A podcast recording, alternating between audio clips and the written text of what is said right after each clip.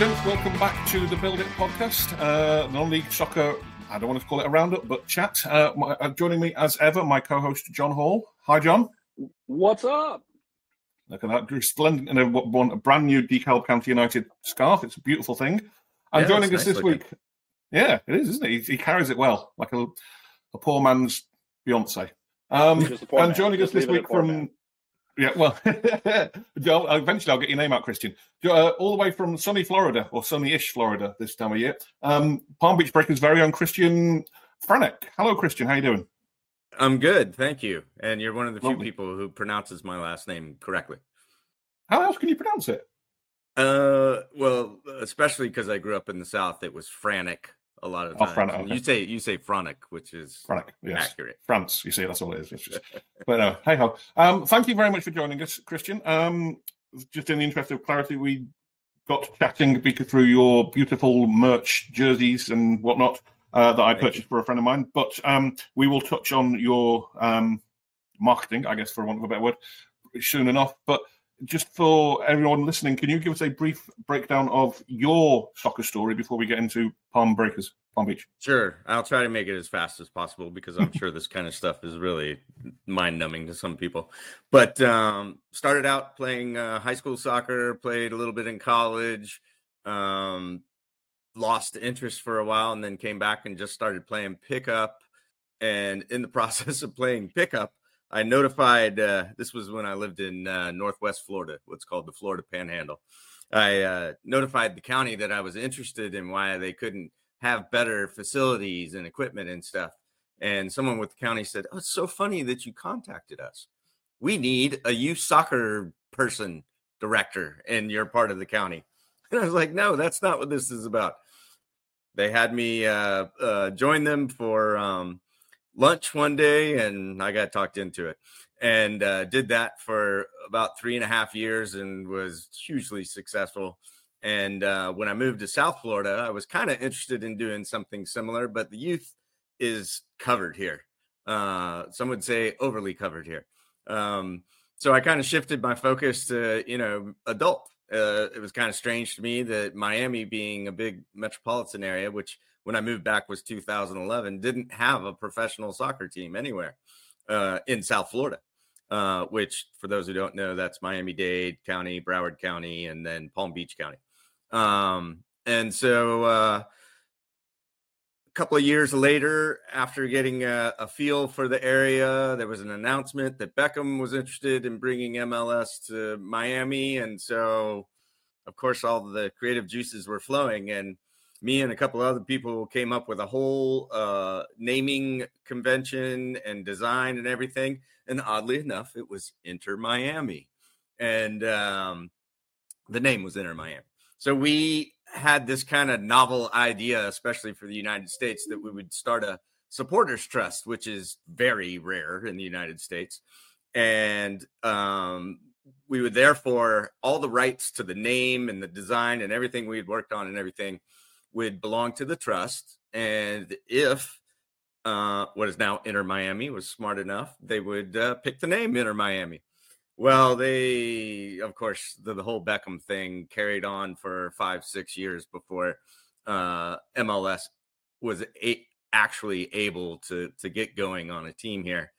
By then, uh, a lot had happened, and um, there's still a little bit of a dispute about who came up with the name, but they have a lot more money than we do, so um, we kind of just let it go and and said, "Hey, they're using the name that we we wanted." So, um, in the process, I was living in Miami Dade County in an area called Sunny Isles and moved to Broward County, Fort Lauderdale, which is a little bit north. And that was still close enough to be involved on, on a certain level. But once I moved up to Palm Beach County, that was a little far from Miami for me to think that I would be able to commit uh, as much energy to to Inter Miami, which should be in Miami, but is actually in Fort Lauderdale now. Um, and uh, so I got up here to Palm Beach County and I looked around and I said, "There's a lot of soccer people here, adults, not youth, because again, well covered in South Florida." And uh, I said, you know, why why can't somebody get a team going here? And there were there were a couple of semi-pro teams, like two, and um, so uh, there wasn't one representing West Palm Beach, which is the city center of Palm Beach County, and um, put a team together of there's a local competitive rec league. Uh, put a put a team together of some guys there and talked to the guy who ran the league and he was on board and I was like, hey, here's what we want to do. It's going to be fan and player owned and uh, as we were mentioning in a conversation previously, not a millionaire here, not even a hundred thousandaire.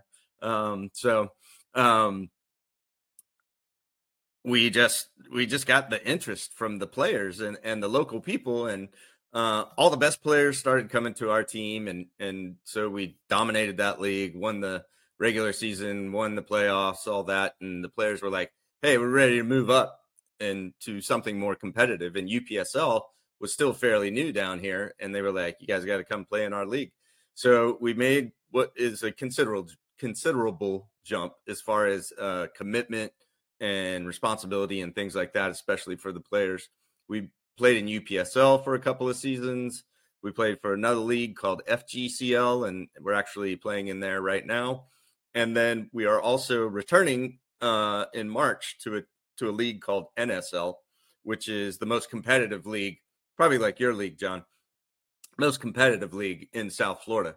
And um, hopefully, if things go as planned, we will be going to Nisa Nation in the fall.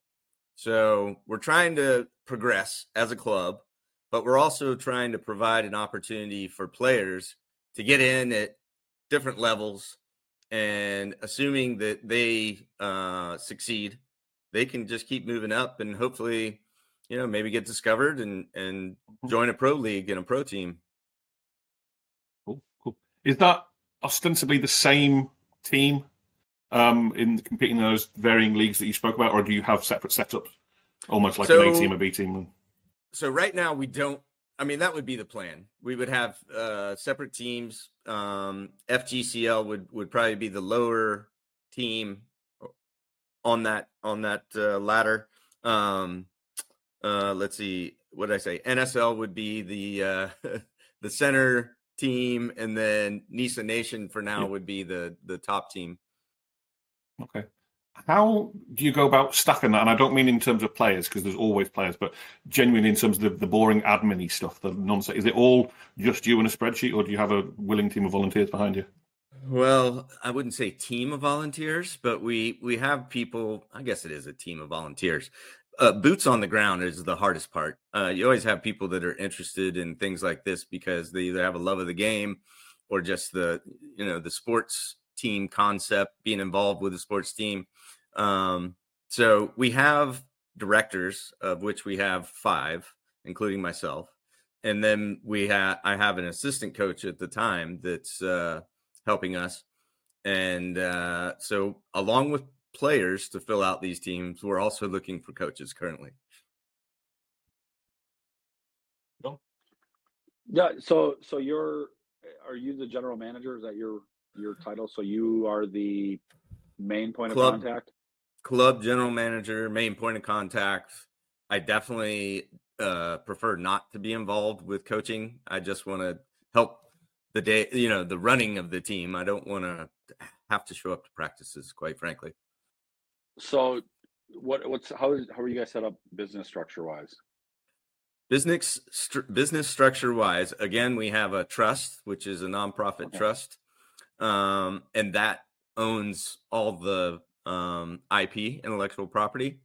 So, uh, at one point, we actually did uh, try to separate, but it just functionally makes more sense, and it's a waste of money to have three different entities versus because we had the team and then we had the trust and then we had a youth because we were going to try to get a youth program going, which we are still going to try to do. Um, and uh, I think really just having the one entity, the trust, is enough. Yeah, I, I agree. Main, maintaining the administrative stuff of any business is just, as Nick says, it's just spreadsheets, and and to have more of those doesn't really make a lot of sense. Um, exactly. So with your group of four or five directors, you, you have five directors, I think. Um, like, what is your? This is the nerdy stuff that I get. Like, I try Sure. to explain that it takes a lot of time and effort. So, like, how often are you guys meeting?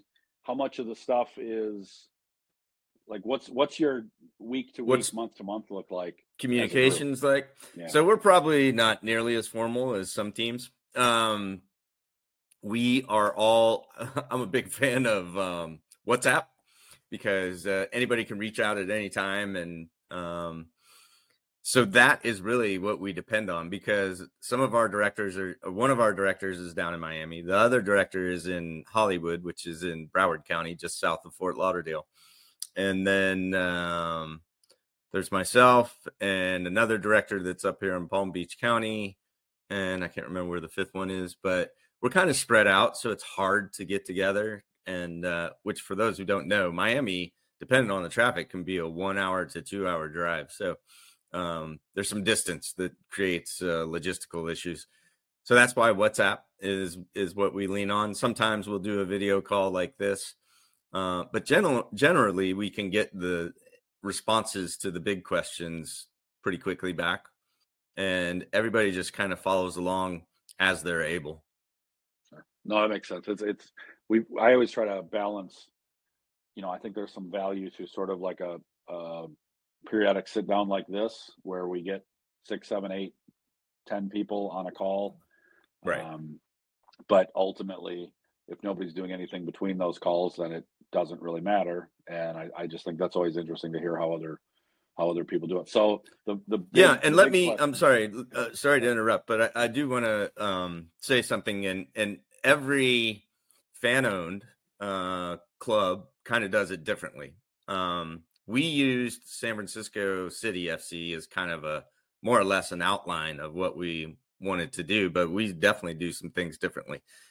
San francisco city is able to like have um meetings in person because everybody that's involved at an operational level um or a or a level where their input is needed almost all live in San Francisco which is you know square mileage it's pretty small and you can you know catch an Uber or something anywhere that's not going to kill you um financially. Um so what we do is uh anyone who has become a fan owner while they don't own, and this is Chattanooga and Detroit, and anybody that's giving out shares loves to beat on their chest and be like, we gave away real equity in our club. But they don't let a lot, most, or any of their fan owners vote sometimes. So, or they are allowed to put a representative in on the board or something like that. In our case, we use social media, which is just a Facebook group, a private Facebook group where everyone can join that Facebook group and anything that is determined by the directors as being something that uh, needs to be voted on and the fans uh, should certainly have their say which by the way letting the fans have their say is a is a great way to uh, um, kind of say okay you know don't be mad at me because of what's happening with the club or you did you disagree with what's happening with the club don't point your finger at me. This is you know we're all in this together. It's a it's a democratic uh, system here with our club. So we set up that facebook group and anything that's worth voting on we put it up there and we give all the people that are part of that group which is over 100 plenty of time to vote on it. And at, at that deadline then you know we close the poll and and we move forward accordingly. Is that uh, fan ownership? Is that a, an annual recommitment, or is that a one-time thing, or, or a little bit of both?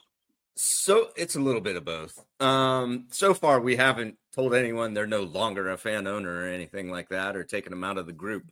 Um, but really, um, that's something that we should probably do better at because there are plenty of fan owners that are willing to re up for 50 bucks a year uh, or more or less. And every little bit helps because, as you know, um, you know, just uh, even training days, I mean, that's you know that can be anywhere from fifty to hundred bucks with field and lights, uh, and then match days are two hundred plus easy. So, you know, you get a few people that are willing to commit fifty bucks, and hey, it's not a huge drop in the bucket, but it takes care of one weekend uh, of matches.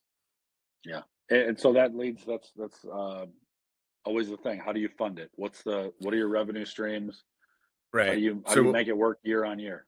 Right. So I've invested thousands of dollars of my own, but that was in the beginning when I didn't know any better. So um, now it's I try not to to throw much more than like 500 bucks maybe a season in there. So we really lean on uh, sponsors to help us big time.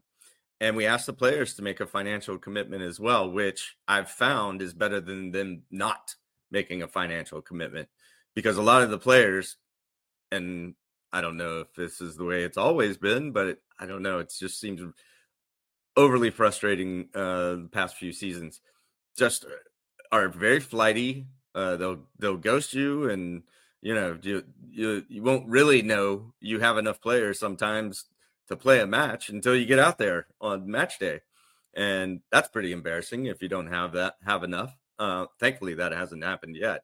Uh, but we've had deadlines uh, where we've asked players to to make commitments to a match, and if we don't have them by a certain day, then we're like, uh, can we reschedule this match? Or in worst case scenario, we'll we'll take the um, forfeit. But um, that's rare, and um, certainly something we're working on is getting the type of player involved now uh, who is more committed, uh, knows what the investment uh, is, not just financially at all, and um, you know is is going to be with us and and not going to be uh, somebody who's a little bit socially inept.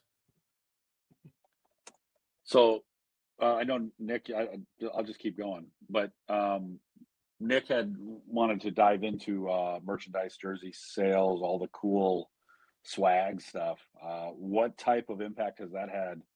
Not just in brand awareness, but obviously, I guess ultimately in revenue to keep you sustainable.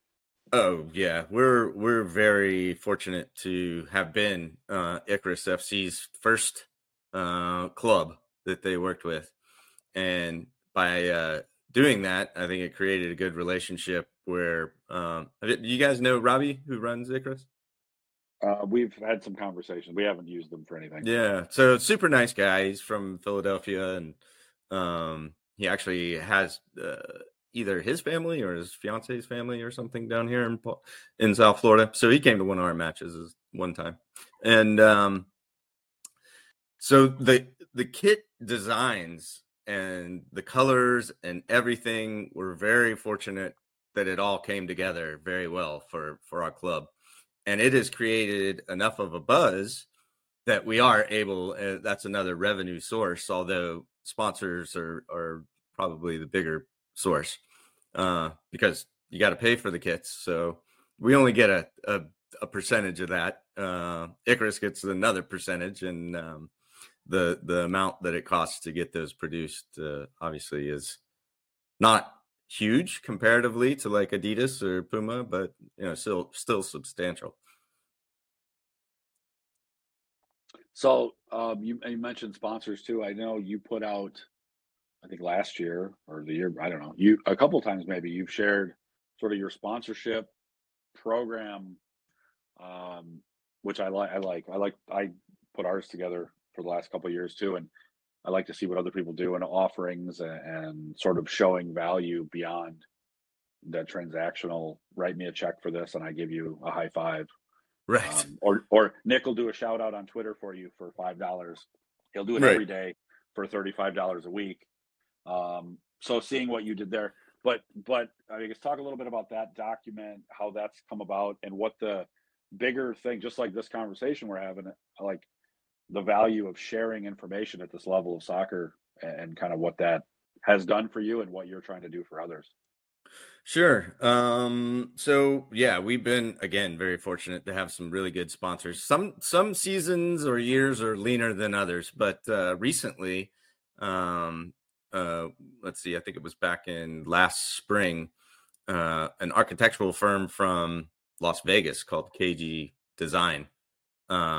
The guy who either owns the whole architecture firm or is just one of the principals is a huge uh, kit guy. and he's collected kits from all over the world. And he cont- he, he saw we were looking for a sponsor, loves our kits. Um, we we provided uh, uh, him and his family uh, uh, their own uh, their own individual kits or tops anyway. Um, and uh, he was he is on the front of our home and away kits, or their design firm is on the front. Um, do you want me to get into what we asked for financially? No, or? yeah, yeah. What? No, whatever, whatever, whatever you're willing. Uh, you put it out there. I mean, whatever you're willing to share. Yeah, I, I, I think it's pretty public knowledge. So I don't, I don't. Sure, yeah. For those who are willing to do a minimal amount of digging. So um, we agreed to three thousand dollars for for the front of the kit. Um, I think it's five hundred dollars for each sleeve, and then on the back is a thousand dollars, and that might have changed uh, from whatever you guys were looking at. And um, but so far so good. Uh, we seem to have gotten um, some really good uh, sponsors because of that. And then if we have like a strategic local partnership with anyone, we have a spot on the shorts that we'll put them on uh, just for you know helping us out. Um, so it's been really good. And then uh, our most recent front of kit sponsor for our third kit, which needed one, and then we we're doing a five year anniversary because uh, our team started five years ago this summer. Uh, we have a very uh, strategic sponsor called Marketable Sports, and um, if you don't mind, I'm just going to do a little plug real quick. Um, Marketable Sports is a app. Number one uh, is is how most people should be able to see it, and you can get it on iPhone or um, what's the other one? Android. Android. Android. Android, Google. thank you. Um, so iPhone or Android, marketable sports, and what it allows, uh, and they're focusing just on soccer and American football uh, as they get going here. And and what it allows is a player, a coach, a manager, an owner, um, a recruiter, a college, um, anybody that's looking for any of those types of people to go on there, go through profiles, decide if there's some strategic individuals that they would like to focus on, and just reach out and say hello and start the conversation. And uh, I'm surprised something like that doesn't exist to a in in the extent that this does, but that's what I'm being told. So it's a great way, I think, to get especially uh, those types of individuals at the level, semi-pro level, especially, um, an opportunity to kind of level the playing field and and instead of having to find an agent, depend on the agent, um, you know, do all the things that uh, agents do if they're good, which there's probably a lot of agents out there that aren't good. They get to they get to seize the power and and and it's up to them. They can upload whatever they want, pictures, videos, all the information they can fit in there and make themselves attractive that'll hopefully pay off. Nick, is that exactly the idea that I talked to you about two weeks ago? That I poo-pooed. No, it's not. I don't, I don't think. I mean, you know better. As I understood it, your idea was just a, some sort of directory of um, this player needs a game, but I, you know, I could be wrong.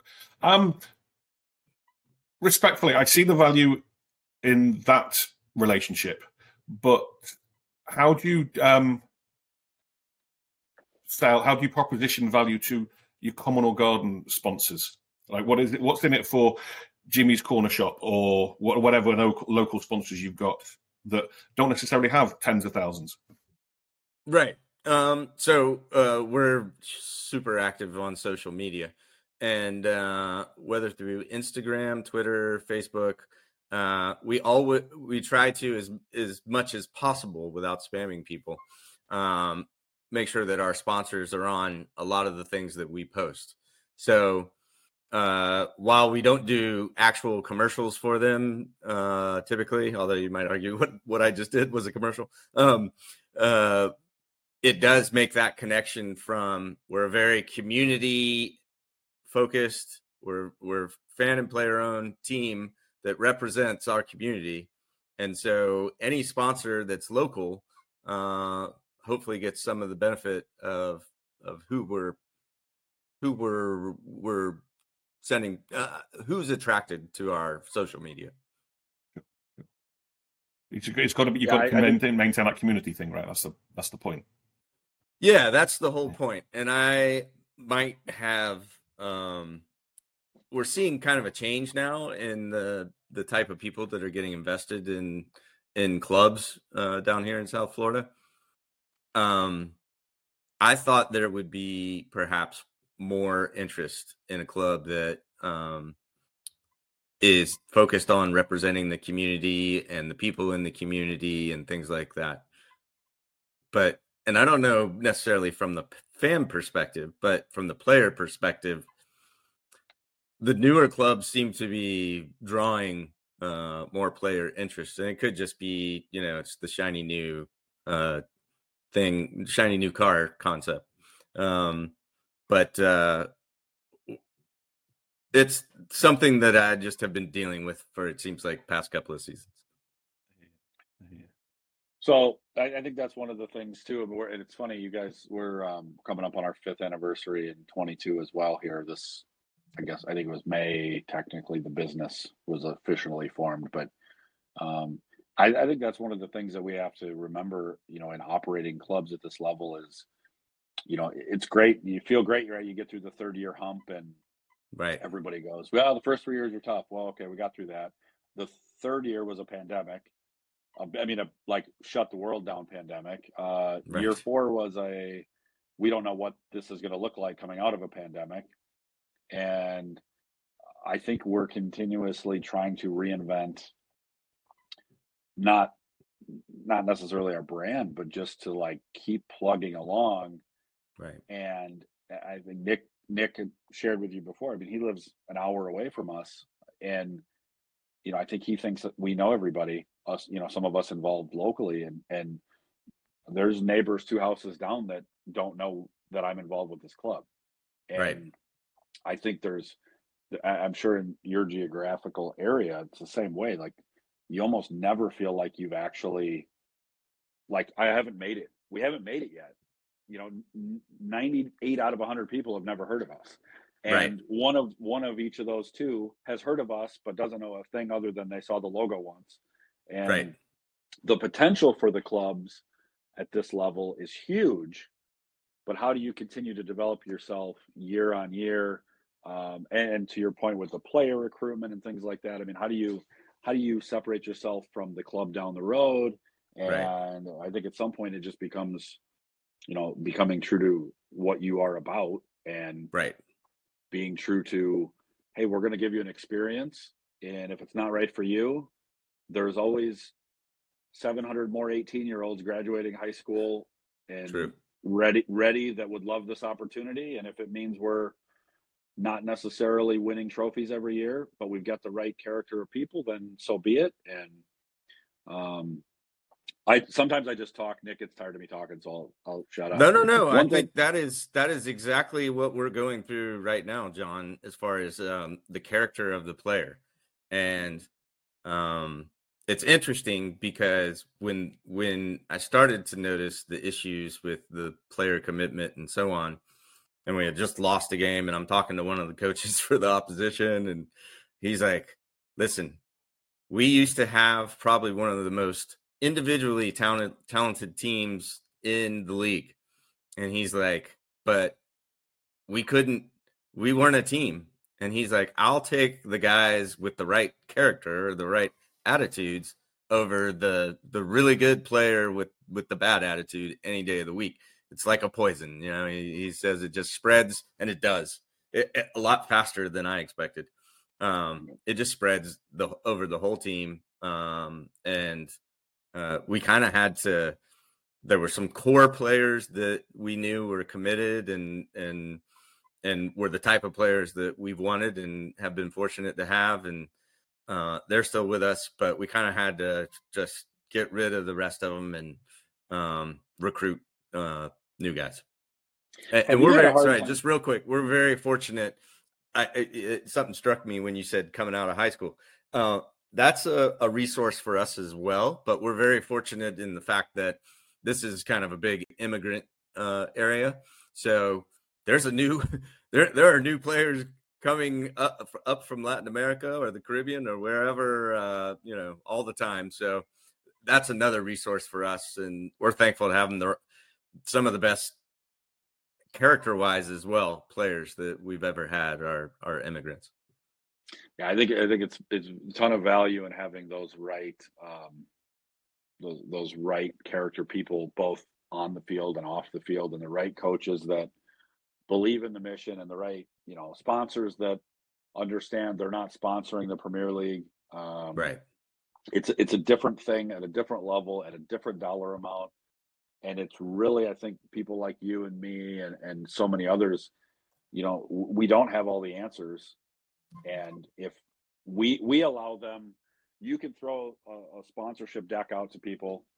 But I'm sure if they go, hey, I like this and this and this, but I don't like this and this. Can we do this? You'd go, yes, we can, because we're this isn't suit and tie and right. You know, this is this is the guy on the corner trying to do something good for his community, and I think that allows some uh, some more creativity in what we do and what we can provide for sponsors. Have you had the same experience with sponsors over your five years where you get you get a sponsor, you create a relationship. For the most part, they come back year on year.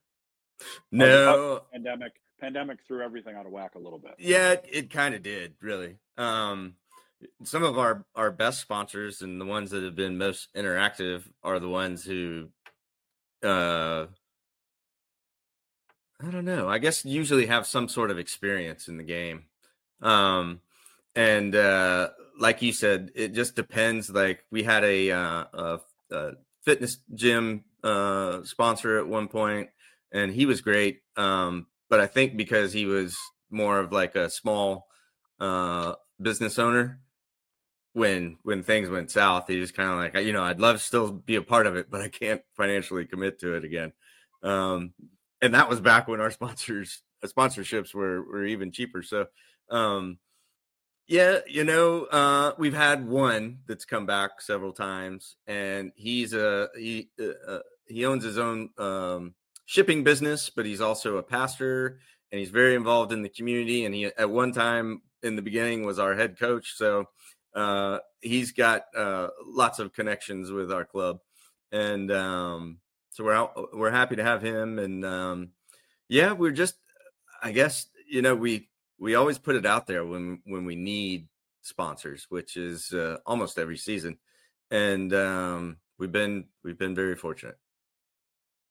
That's cool. What um, from a match day perspective, um, what does your match day look like? You know, when you when you host, what's that experience like? Right. So we are the field we use now is owned uh, or in a park owned by by the county um, and it's actually really nice looking, but it's a former landfill. Um, and uh, so we have our own field. Um, we have to provide our own nets. The county doesn't put nets on the goals. Have to line the field, which I do pretty much on my own, and takes about the first time takes at least four hours probably. Um, and uh, so get all that ready, get the flags up, uh, get our players out there a, a, an hour before match time, and there's usually a couple of stragglers. But uh, take we have a we bought a one of those um, speakers uh, that you can hook, you know, stand up speaker that you can hook to your phone and get some music going. And we're we're we do have uh, some fans that show up, and we're thankful for that. And uh, just try to make it a lot of fun and festive, and then uh, we want to win all the time. So so you're on a you're on a field. You're not necessarily like in a high school stadium or anything like that. You're in a in a park field where you're doing a lot of the maintenance, and then so I assume you don't have it's not gated, so you don't charge admission or anything to your games or anything, right? Not yet. I mean, that is certainly a step that we want to take. But I think for now, I mean, they do have like small bleachers. Um, I think for now we're still we're still building our our fan following. So uh it costs significantly more to rent out a high school stadium and we're trying to be we're not in the red so we're trying to stay stay that way so let me let me challenge you there just because you brought it up so i've obviously have some i've had a handful of conversations with nisa nation and stuff and you mentioned you know that's maybe not a for sure, but that's sort of the trajectory you hope to be on. I know the minimum standards for NISA Nation cost, um, cost associated with the minimum standards, all those kinds of things. From the outside, having only met you 45 minutes ago, that Right. seems like a big jump. Yeah. Financially and otherwise. So again, not telling you you're wrong in any way. I just I like to hear how people plan, you know, in the short term and long term for that. There's always a jump to the next thing and there's Right. always challenges. How how are you planning for all of that? Yeah, that's that's strategically in the works. Um, when we were initially supposed to uh, join NISA Nation in the spring, uh, we were under under the assumption because we had had meetings where there were other South Florida clubs involved, and it wasn't until like a month ago or it might have been less that we found out that none of the clubs that were that are playing in the Florida region uh, division is in South Florida. They're all in Orlando or points north. I think they might have added one a little bit closer to us, but not by much. And so we had to have the discussion with uh, Nisa Nation and John Rednauer and uh, kind of explain because the, they had just switched from um, oh, the guy's name is escaping me. Patel, Ron Patel know, had left and John had come in. So there was some, uh, you know, getting up speed for John. Uh, you know, explain to him, you know, that what what was happening as far as the division was not what we had been sold, so to speak. Um, so it's going to take um, number one, there needs to be a better and bigger uh, South Florida representation. Um, number two, uh, we have to figure out how to how to cover all the costs that are going to be involved because there's significantly more travel involved as well. Um, and then uh, we have to get the right kind of players, which I told you we're working on right now. Um, and then we also need to really drum up and figure out how to how to do some um, fundraising that's going to get us through their fall season. Yeah, I think I think that's always the thing, right? It's chicken or the egg, and I think some people think, "Well, I'm going to join this," and I, this isn't this, this isn't about you, but I, uh, you know, at this level of soccer, people go, ah, "I'm going to join this league," and then the sponsors will come, or the fans will show up because we're in this league, and and Nick laughs, I think, all the time that I, I I'll tell you what, there isn't uh, six people at our games out of 300 that know what league we play in Right. and where the opponent is from, aside from the marketing that we've done ahead of. You know, if we played in the DeKalb County League and put on a good show, I, you know what I mean. I, I don't think that's a condition of, of participation for our fans. So I always, I always think it's interesting. Like in some ways, you want to do a, you want to do like, hey, this is where I want to go. I need to raise X number of dollars Right. I, I need to do that before I even sign on the dotted line because Right. otherwise, you know, you could. I'm. I always get worried for clubs that take a big step and then they go, "Oh man, I just, you know, here you are scratching out five hundred dollar checks every week." I mean, it's like it, it, Right. that's what's it's scary to me, and it, there's a, a million things wrong with um, soccer. I think in this country, but you're absolutely right. You have to find. You want to make the jump, but the jump has to make sense so you don't outkick Yeah. the coverage, so to speak. Yeah, definitely. Um, I've got and that is Sorry, go on. is one reason uh, just real quick uh, that's one reason i think we, we've been able to stay in the black as far as we have because unlike so far uh, uh, unlike some clubs or teams or whatever we're never afraid to go up and back down and whatever um, if it gets back to a rec uh, type of situation i'm not sure but um, there's three at least three different leagues that we could be a part of here in South Florida. Um, so and they all have different um, competitive strengths, I guess, so to speak. Uh, and uh, the the good thing is it keeps probably the price down.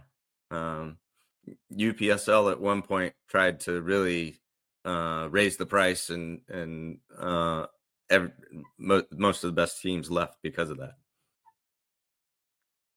Don't get me started. Go ahead, Nick. I'm, I'm just I, I I do not have my my nose in the books at all. I don't I don't understand. Well, I don't understand numbers, but um, the numbers I do understand. How many people are coming to a regular game? Would you say on approximately? Are we talking tens, hundreds, thousands? Oh no, it's uh, if we get a hundred, that's that would be big.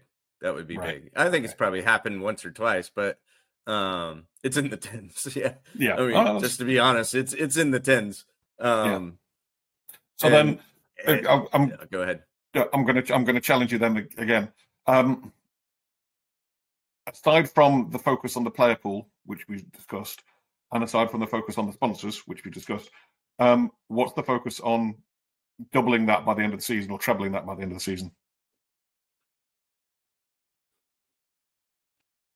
For sponsors and fans? Is No, just just attendance wise, just fans.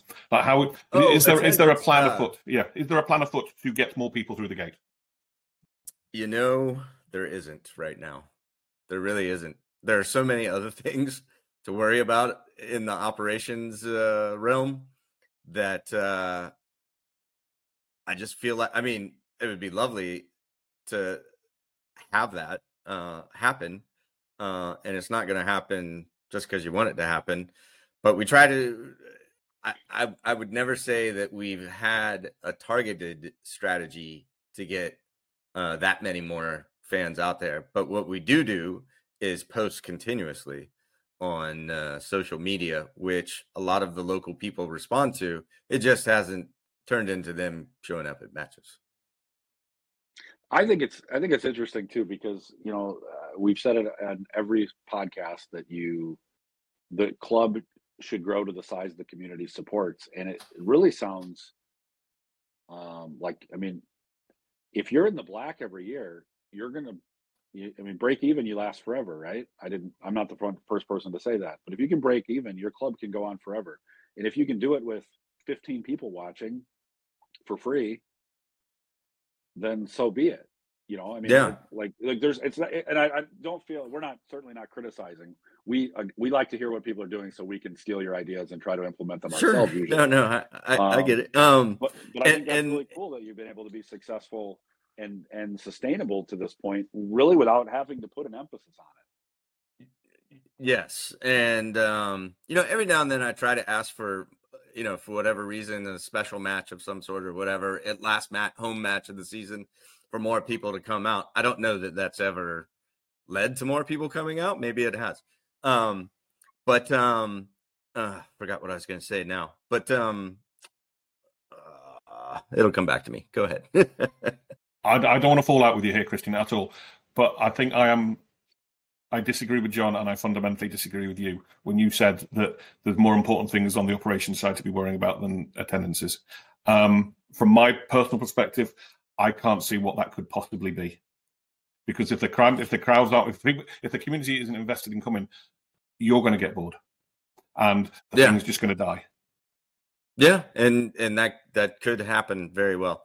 Um, so uh, I I am respectful of your uh, opinion about that. Um, I will say this: uh, me personally, I am too involved in too many things, and I'm sure John is uh, has been or will be and or is now.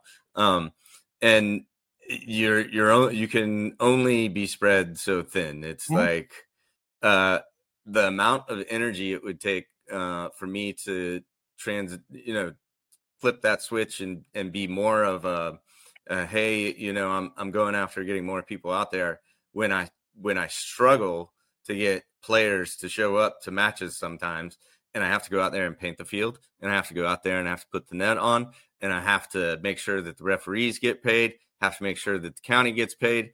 Um, you know it's all these different things and uh on top of that sometimes i got to coach the team it's uh it's just like uh me working on drumming up fans to come out is like i just got to make sure we can even get through this match you know and then as soon as that match is over you're kind of well you got to recharge for a moment um and then start focusing on next weekend's match You know what makes you feel good about that recharge is when you have a beer partnership.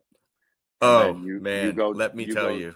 You go drink, you go drink, and then you're doing it on behalf of the club, and it really you allows go. you. It allows you to be in full support of the club at all times. Yes, it's it's mandatory. It has to be a liquid recharge of that description. absolutely. What does success mean to the Breakers? What does it look like? That is a good question. I don't know if it's changed, kind of morphed a little bit over the past five years.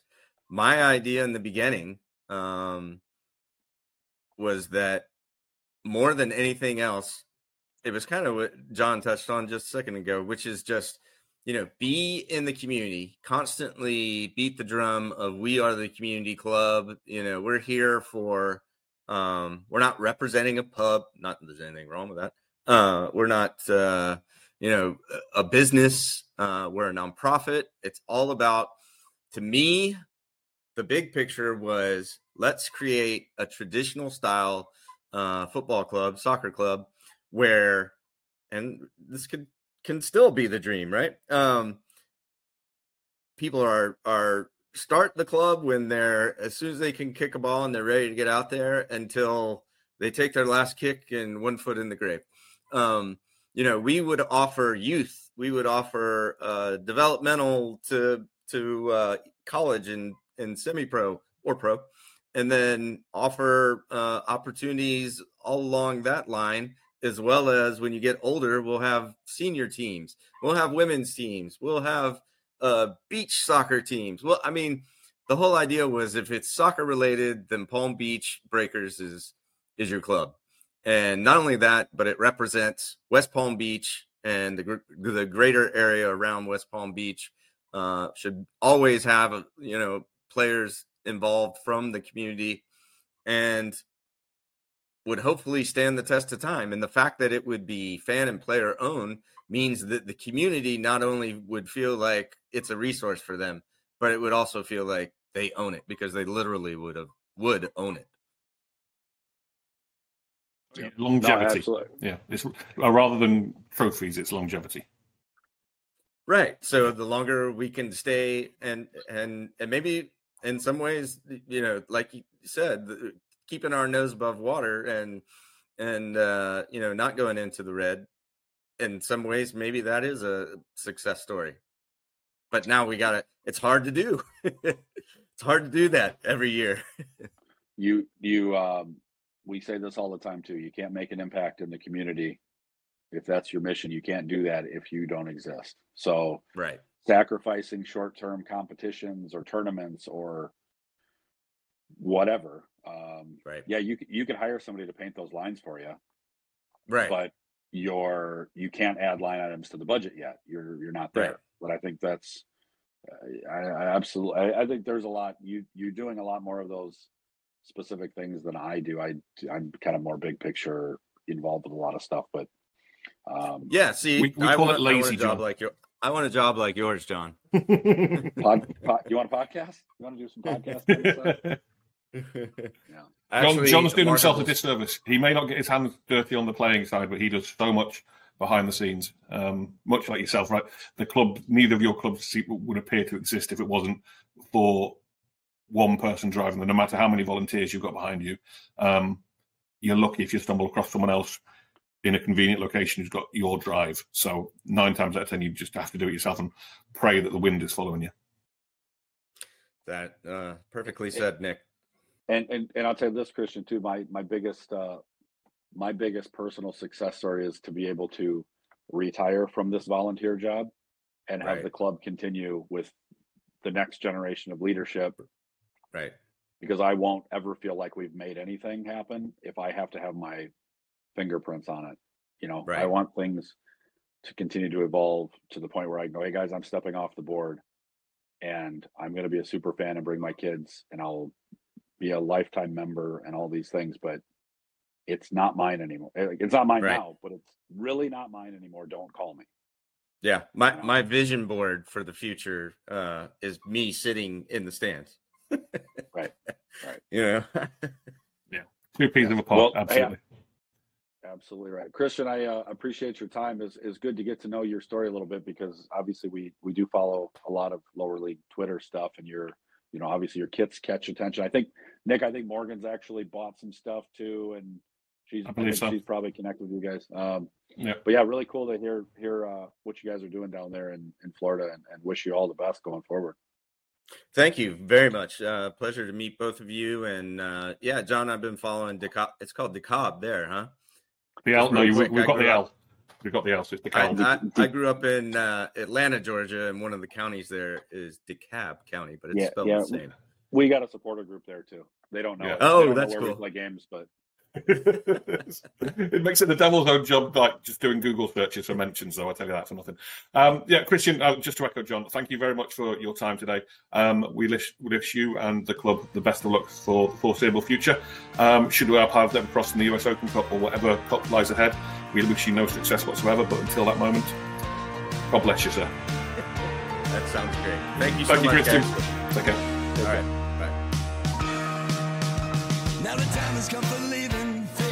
we shall return. We were so glad we could make it, but so sad we gotta run. Well, it might be a long time till we raise another glass. You can rest assured that next time we'll have ourselves a laugh. Yeah, we'll have ourselves a laugh. Away.